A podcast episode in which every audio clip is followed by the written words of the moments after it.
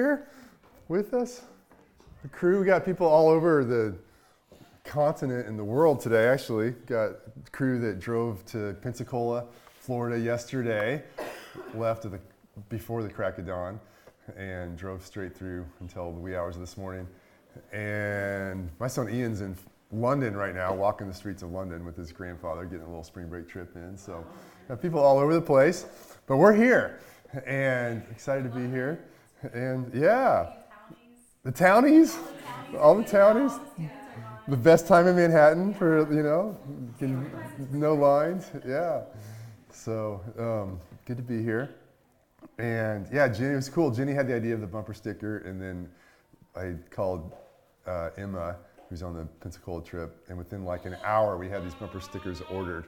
It was pretty cool. So they're kind of small. They work good on a laptop too, I found. So I, I put one online and show them off. So anyway, here we are.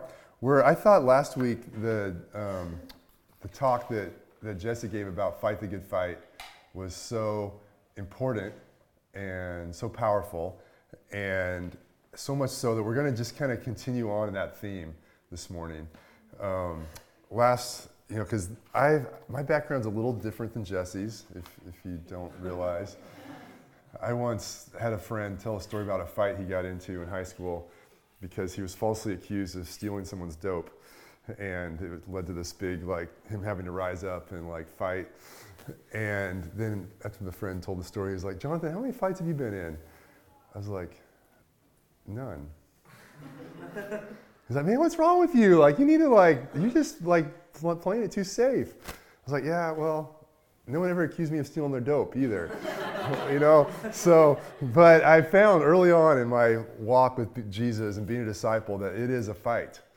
And I remember, like, even just coming into really being a disciple as an adult, I was in this church plant context in a in a in Lawrence, Kansas, one of the most unreached cities in the Midwest, and very like obvious spiritual warfare going on all the time. And about that time, my, my sister, who was a year different for me in age, she um, was diagnosed with, she started having some, really challenging personal problems, ended up being diagnosed with manic, manic uh, depressive, had multiple suicide attempts in those years. It was, it was a very intense time. And I, but in that time, I, I, it was no, there was no doubt to me. It was unavoidable that there was an enemy and that I was in the middle of a spiritual warfare that was after people's hearts and very lives. And I remember just every day it seemed so intense, but I felt like I was birthed into this Christian life in that context. And it's just kind of been the norm for me. Like I've expected, okay, life is, that's just how it is. And I think that's not just me, you know, that's, that's how life is. As much as we wish it was peaceful and smooth, there's, there's a battle going on. And um, the good news is, is that, uh, so the, the verse Jesse talked about, the theme, 1 Timothy 6.12, is fight the good fight of the faith. Take hold of the eternal life or the impossible life to which you were called. And my definition of a good fight is a fight that you win. That's a good fight right? If you lose a fight, it probably wasn't a good fight. But a good fight is a fight that you win. And so the assumption that God is calling us to is this is a fight that He has already won, and He's called us to win as well. And God has given us what we need to win this fight. And in, um, in 2 Corinthians 10, verse 3 through 5, Paul writes, and he says, For though we walk in the flesh, we do not war according to the flesh. So he's not saying we do not war, but he's saying the way that we war is not according to natural means. We're not just fighting people. For the weapons of our warfare are not of the flesh, but divinely powerful for the destruction of fortresses. We are destroying. Say destroying. Destroying. destroying. All right? That's pretty conclusive. We're destroying speculations and every lofty thing raised up against the knowledge of God. And we're taking every thought captive to the obedience of Christ.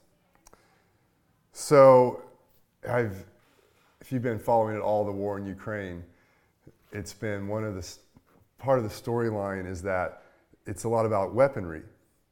Like, who has, like, what weapons? And, the, and I'm looking at Matt here, like, you know, and Eddie, actual soldiers who know what they're talking about, unlike me. But it's, I know enough to know that, like, if you have superior weaponry, you have a major advantage in the war, and especially in, in modern warfare. And so, like, the U.S. has been supplying NATO with, you know, these top weapons and the newest and latest and drone weaponry and all this. But then Russia has their own pretty high weapons, and they're also getting it from Iran and all these other places. And like every time like high weapons come, like it affects the balance of power and what's going on. If, if Ukraine still had the nuclear weapons on their soil that they used to have, this war probably wouldn't be going on. Because if you have the superior weapons, then you can win the war. And so Paul's saying, hey, we have been given weapons that are superior. We have unbeatable weaponry available to us. And so, no matter how intense the battle is, if we can access the weapons that God has given us, we will win. And um, so, we're going to look at the classic passage in Ephesians 6 about what those weapons are and how talk about how to put them on, how to use them a little bit this morning. Uh, but I just want to, before we move on, like one more thing in this in this passage in, in 2 Corinthians, um, where this is a question. We'll have a little like discussion here this morning. All right, where does this battle take place, according to what God's word says here?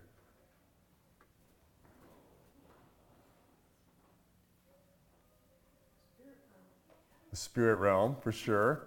Yes, so there's an invisible spiritual dimension and we're battling against enemies in the spiritual dimension. Good.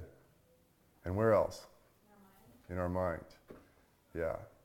If we look at the language here, it's um, speculations. It's, we're destroying speculation. So we're, de- we're destroying those, those thoughts, those ideas that are speculative. They seem like they've come from somewhere. They seem like good ideas, but they're not true. So God's weapons destroy those. And then every lofty thing raised up against the knowledge of God. So that's in our minds. Our knowledge of God, the more we know God, the more we love Him, and the more we win the battle. And we're taking every thought captive to the obedience of Christ. So all the stuff that we're talking about, it's the war takes place between our ears, right here in our mind. This is a lot of where the battle takes place. All right, so we're going to look at Ephesians chapter 6. Um, this is the classic armor of God passage. Um, this may be new to you, or you may have, like, if you grew up in church, you may have had a Sunday school lesson about this. Um, maybe they're doing this, I don't think they're doing this in Kids Space this right now, but this, we're going to have a picture and everything. But we're just going to, Paul walks through, like, how to put on the armor of God. We're just to, like, talk through it because every piece, like, this is not just like, oh, this is a nice imagery, but these are actual weapons God gives us to learn, to take up, and apply. And we need every piece of this weaponry and this armor because if you're missing, you know, it's kind of like a Roman Roman soldier imagery of the armor of the time.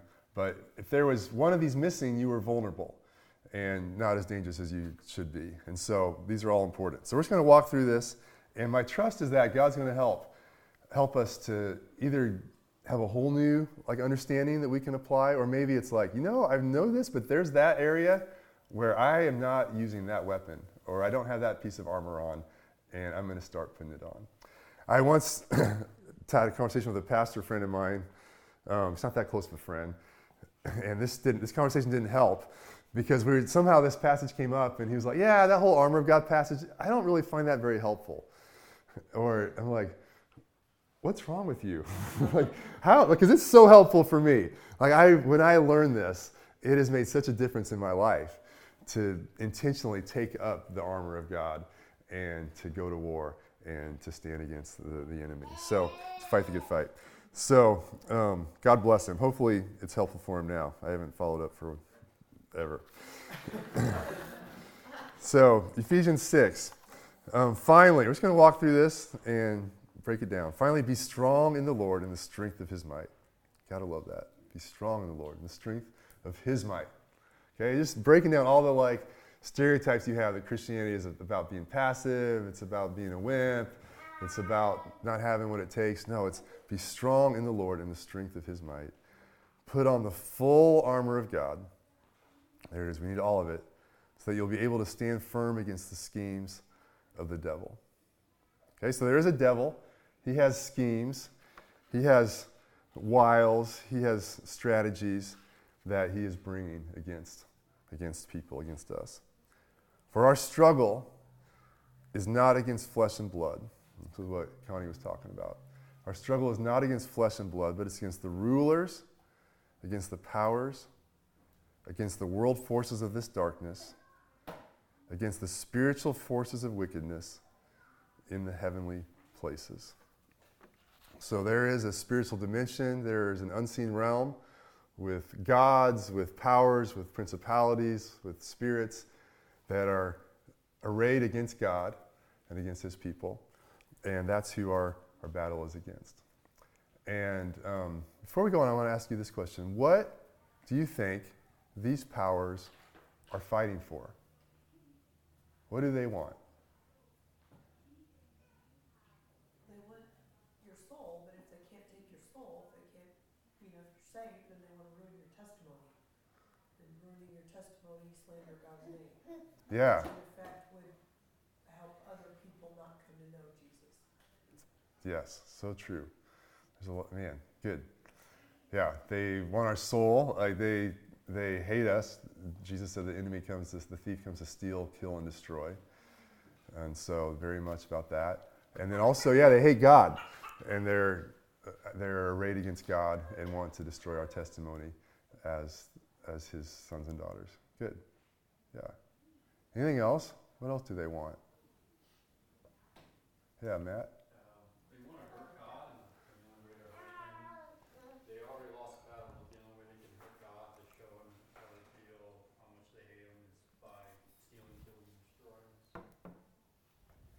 Yeah.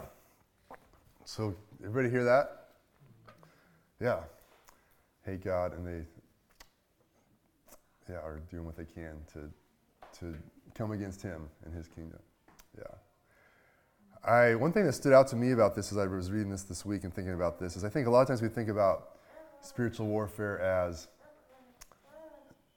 that it's about our happiness. It's about, and it is. The devil doesn't want us to be happy, um, but we, we, but it's as if we, but it's, it's not just that. The devil's ultimate mission in the universe is not just to make you not happy.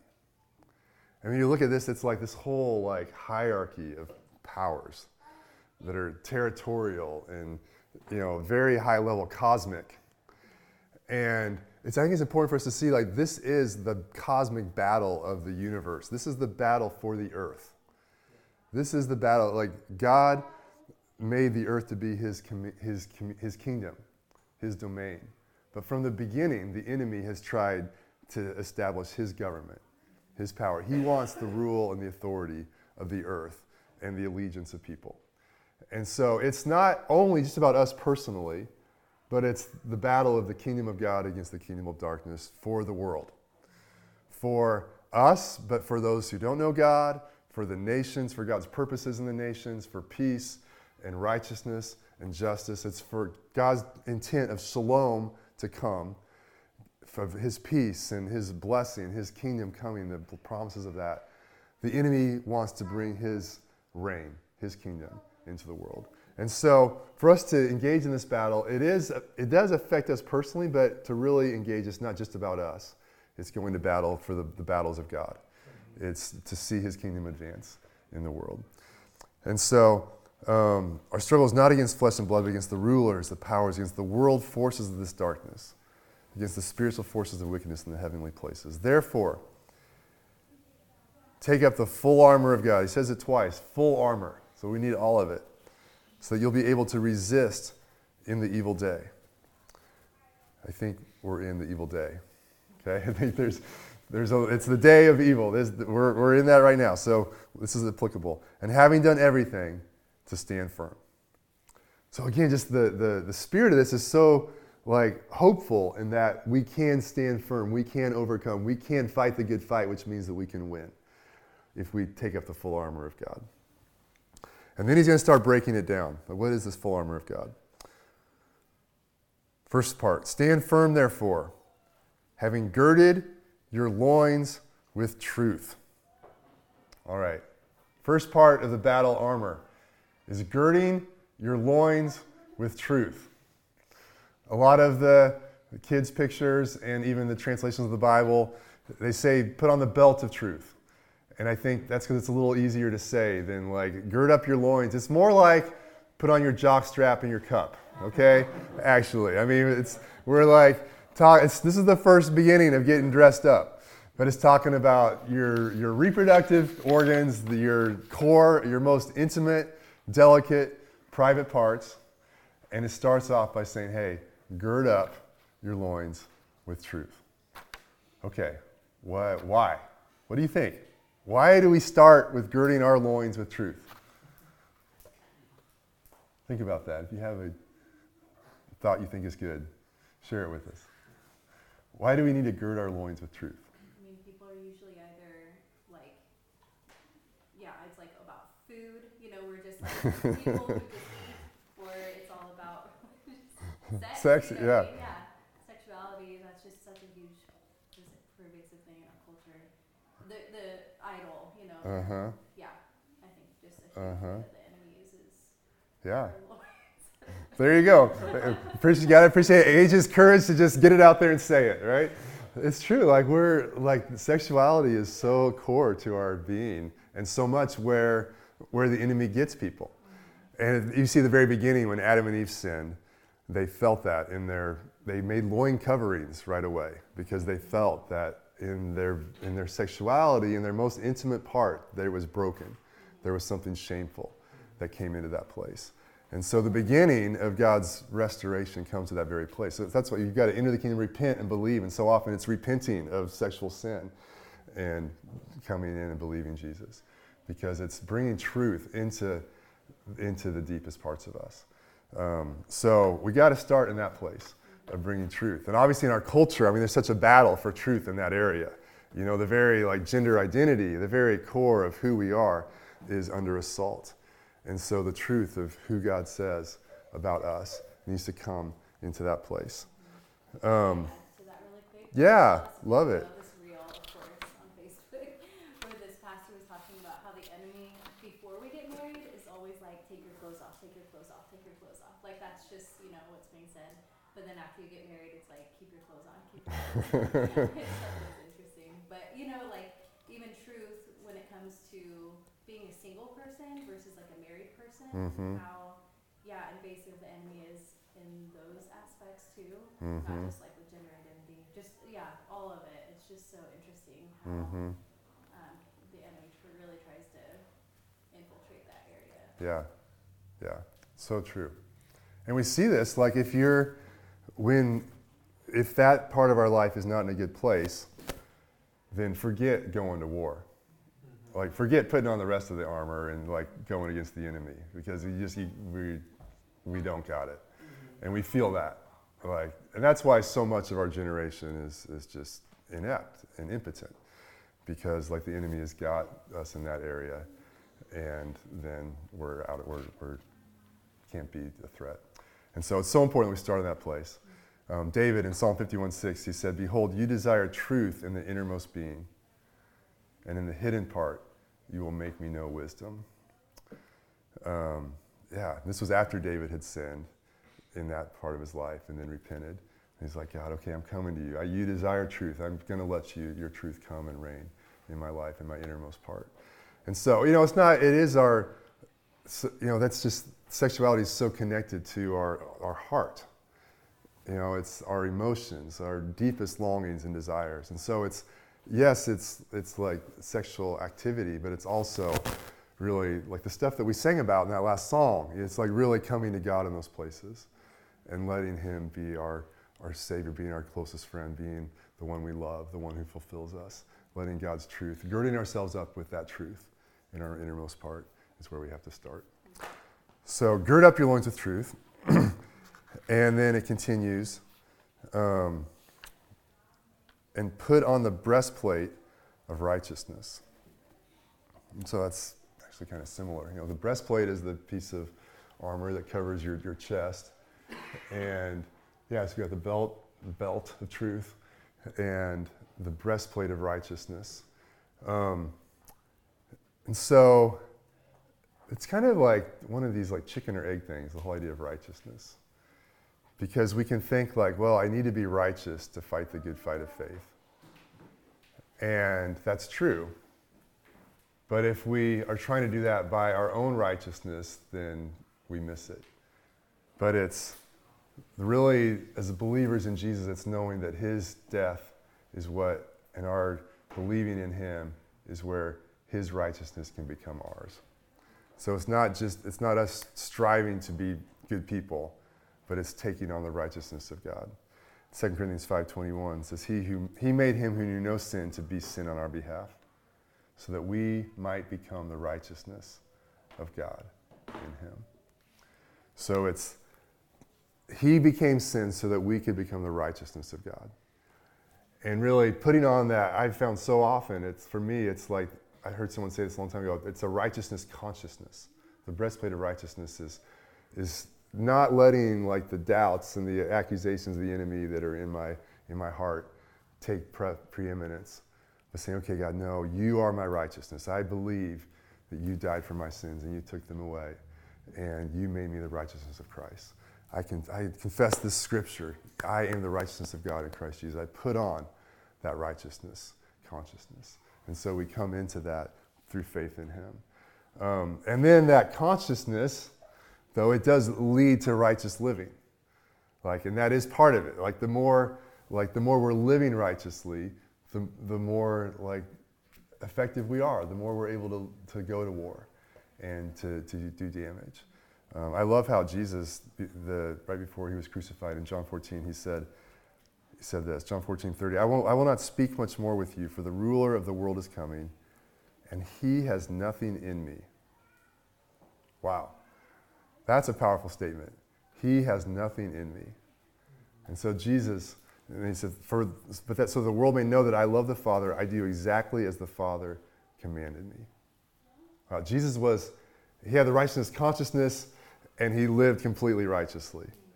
Like he had, there was no part of his life where he wasn't listening to the Father and obeying the Father. There was no part of his life that was reserved for himself. Like everything that God commanded him, he did it. And because of that, the devil had nothing in him. There was no foothold, no place where the devil could, could grab a hold of him. Tobin's too, too much of a warrior yeah, for that little flimsy chair.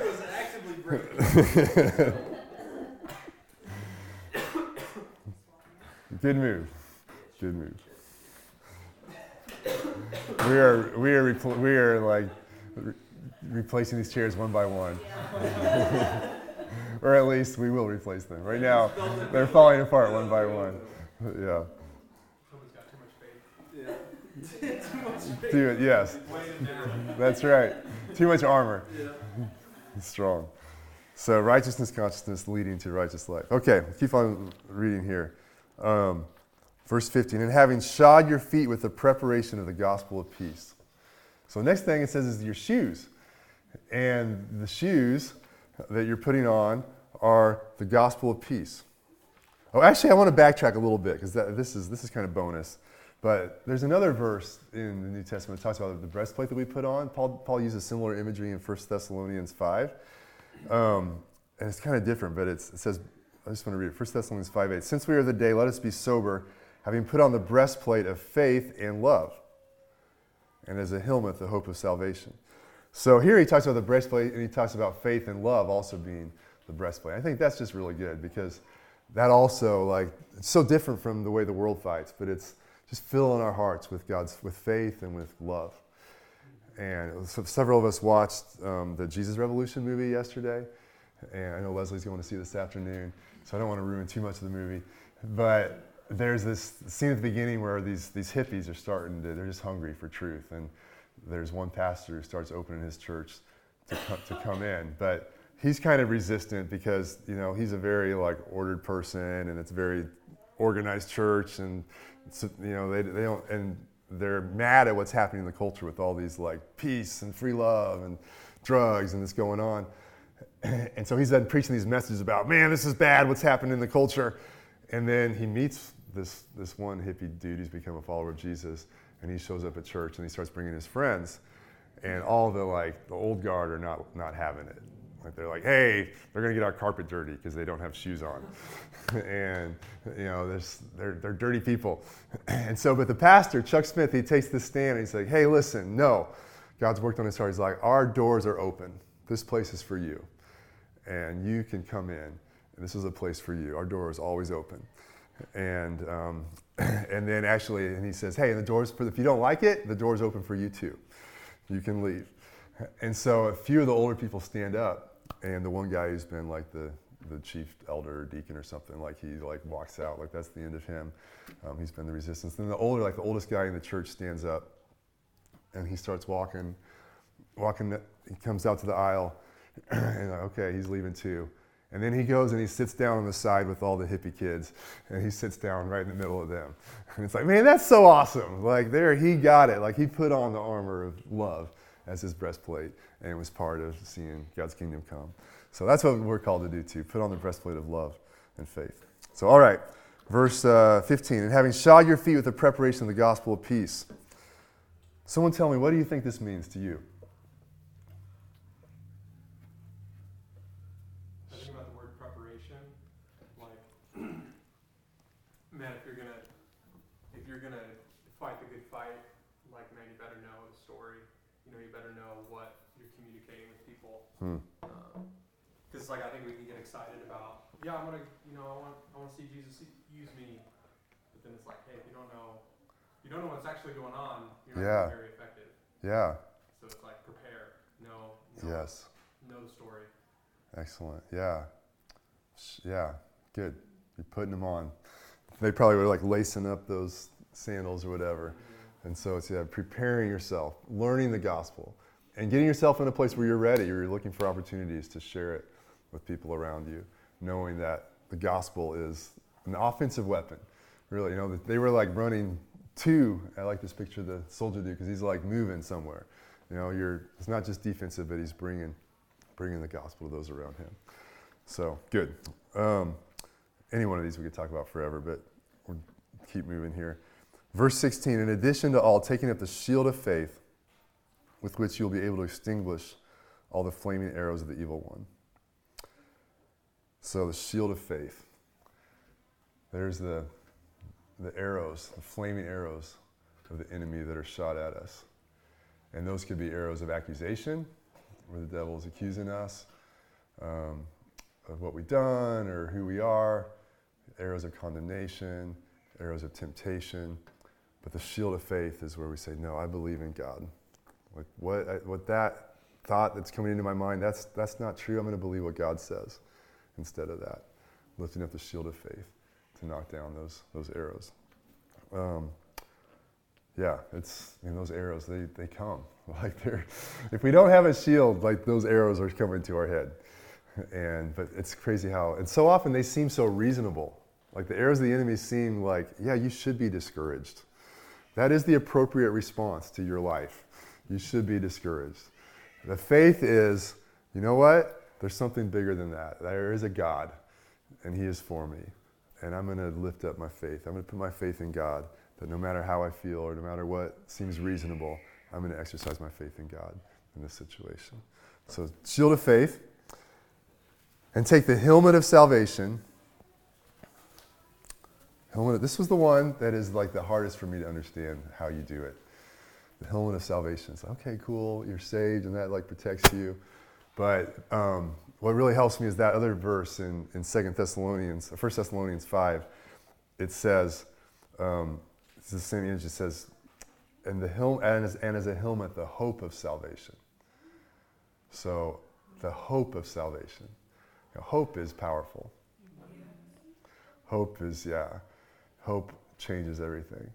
And so our head, you know, we get discouraged, we get down. But put on our heads, no, the hope of salvation. The hope of, it's not that I am hopeful because God has saved me. I'm hopeful because He is saving me. I'm hopeful because He will save me. And He is bringing His salvation to the world.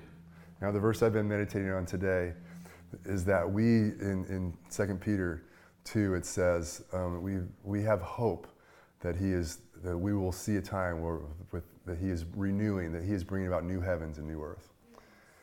And it's okay, yes. I mean, I'm not seeing it yet, but you are bringing this about. We are seeing new heavens and new earth. You are God's kingdom is prevailing. God's kingdom will prevail. Well, I'm on the right side. We're going to win. All right, the hope of salvation. Um, so, yeah, we put that on. We put that on, and that protects our heads from the discouragement and all the stuff the enemy brings. Um, the helmet of salvation and the sword of the Spirit, which is the Word of God. Another offensive weapon, the sword, the sword of the Spirit, which is God's Word. And that's why it's just so important that we learn God's Word. We see when Jesus was attacked by the devil, when he was tempted in the wilderness, like he always came back with the Word. He said, It is written, man shall not live by bread alone, but by every word that comes from the mouth of God. It is written, don't put the Lord your God to the test. And so we learn God's word and we, we speak it. There's so often, you know, we, we don't realize the power of our words. And that all the stuff going on in our heads and our hearts, but the way we overcome it is by choosing to speak God's word to ourselves and to our circumstances and the people around us. And God's word is powerful and it brings a change. Um, we've got some of our some declarations sheets back on that table that are just like some powerful scriptures that you can speak and declare to yourself and to the world to just renew your mind and take up the sword of the spirit. And it's just so important that we learn to take God's word. And you know, I, I love doing that. I, it's such a, a, a, practice that's changed my life. And just even in the day to day, not just like, okay, now I'm going to speak these words, read them, but just as we're going through the life, life, just like choosing to speak God's word instead of what we speak and what we feel defeats the enemy. Um, and so then bringing it to other people too. So powerful. Okay, and then wrapping it up, verse 18 with all prayer and petition, pray at all times in the Spirit. And with this in view, be on the alert with all perseverance and petition for all the saints. And pray on my behalf that utterance may be given to me in the opening of my mouth to make known with boldness the mystery of the gospel for which I am an ambassador in chains. That in proclaiming it I may speak boldly as I ought to speak. Now he wraps it all up here by saying, hey, pray in the Spirit at all times. Pray in the Spirit. Again, we're speaking the Word of God to ourselves, we're speaking it to others, and then having this ongoing prayer, speaking God's Word, and praying in the Spirit, praying connected with God's Spirit, and praying the words that the Spirit wants to pray. And elsewhere in the Bible, the it talks about praying in the Spirit. That at least one of the key ways that we can pray in the Spirit is if we have the gift of praying in tongues, where God gives us a prayer language that we don't know.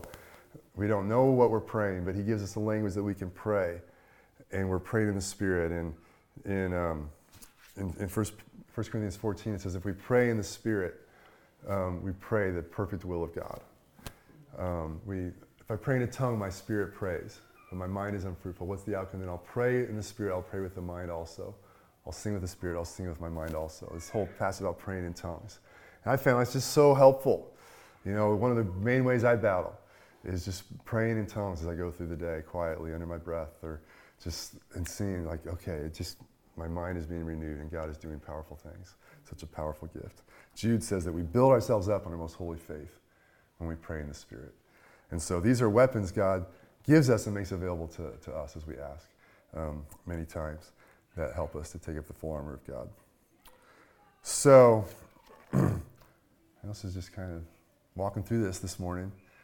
Um, it's like I said, it's been so helpful for me. Unlike my one pastor friend, this passage has been like life changing for me because I just like so often, like the regular part of my life is okay. This morning I'm putting on the helmet of salvation. I'm putting on the breastplate of righteousness putting on the righteousness conscience. I'm going to choose to take up God's word right now. Okay, God, make my feet ready. Make me ready to bring your, your gospel to people around me today. Lord, gird me up with your truth in my innermost parts. And it's so helpful to do that. So let's do this just as we wrap up. Let's just um, grab someone close to you and just um, tell someone is there anything that you're hearing from this passage that applies to your life. Is there anything you're like, yeah, that's, I needed that. I needed that verse. That's helpful. Um, and if there's an area you're like, you know, I want to put that weapon, I, maybe I've never put any of this armor on, or it's like, you know, there's that one piece that I'm really missing. I want to put that on. And let's just take like five minutes and, um, and share what that is. And then if you want to, if you want to get prayer, pray for a person next to you. And let's just begin practicing right here, or practice right here, putting that on. And then um, that's all we're going to do today, officially, or sort of, you know, officially. Well, you can hang out as long as you want, but um, once you're done, you can hang out, grab some more coffee, and have an outstanding week.